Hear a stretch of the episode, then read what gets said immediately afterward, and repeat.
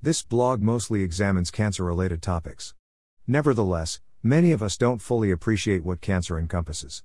Our focus here is better understanding cancer terminology. How many illnesses cancer encompasses?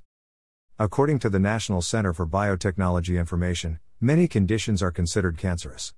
More than we probably know.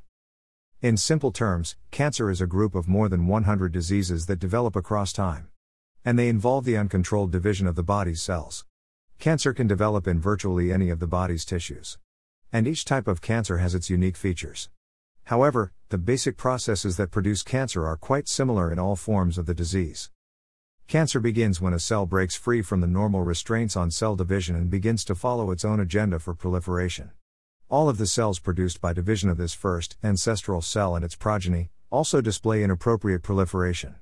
A tumor, or mass of cells, may remain within the tissue in which it originated. Or it may begin to invade nearby tissues. An invasive tumor is said to be malignant.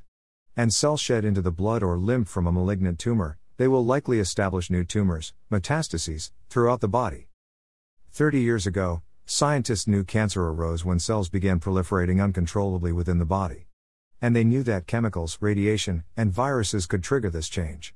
But exactly how it happened was a mystery. Research across the last three decades revolutionized our understanding of cancer in large part, made possible by the development and application of the techniques of molecular biology. Techniques that enabled researchers to probe and describe features of individual cells in ways unimaginable a century ago. Now, we know cancer is a disease of molecules and genes.